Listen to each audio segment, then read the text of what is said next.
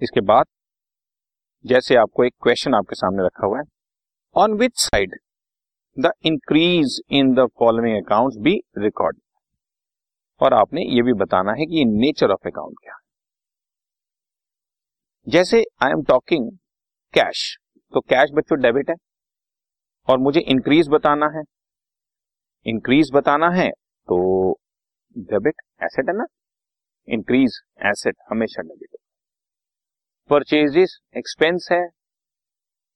या चलो गुड्स भी समझ सकते हैं। एक तरह से आप फॉर द टाइमिंग इसको रियल भी मान लो,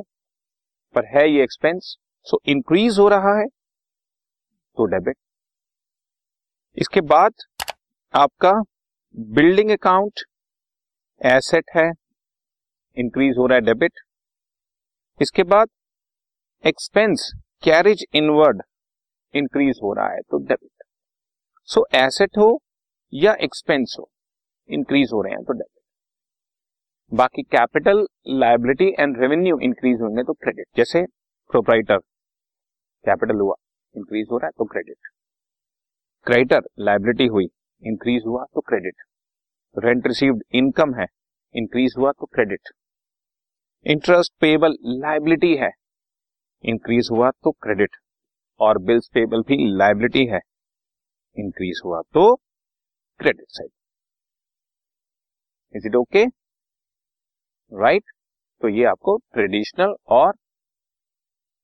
modern classification of accounts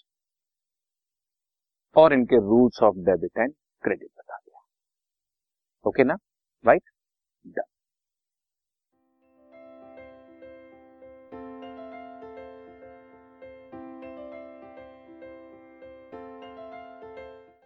This podcast is brought you by Hubhopper Shiksha Abhiyan अगर आपको ये पॉडकास्ट पसंद आया तो प्लीज़ लाइक शेयर और सब्सक्राइब करें और वीडियो क्लासेस के लिए शिक्षा अभियान के यूट्यूब चैनल पर जाएँ।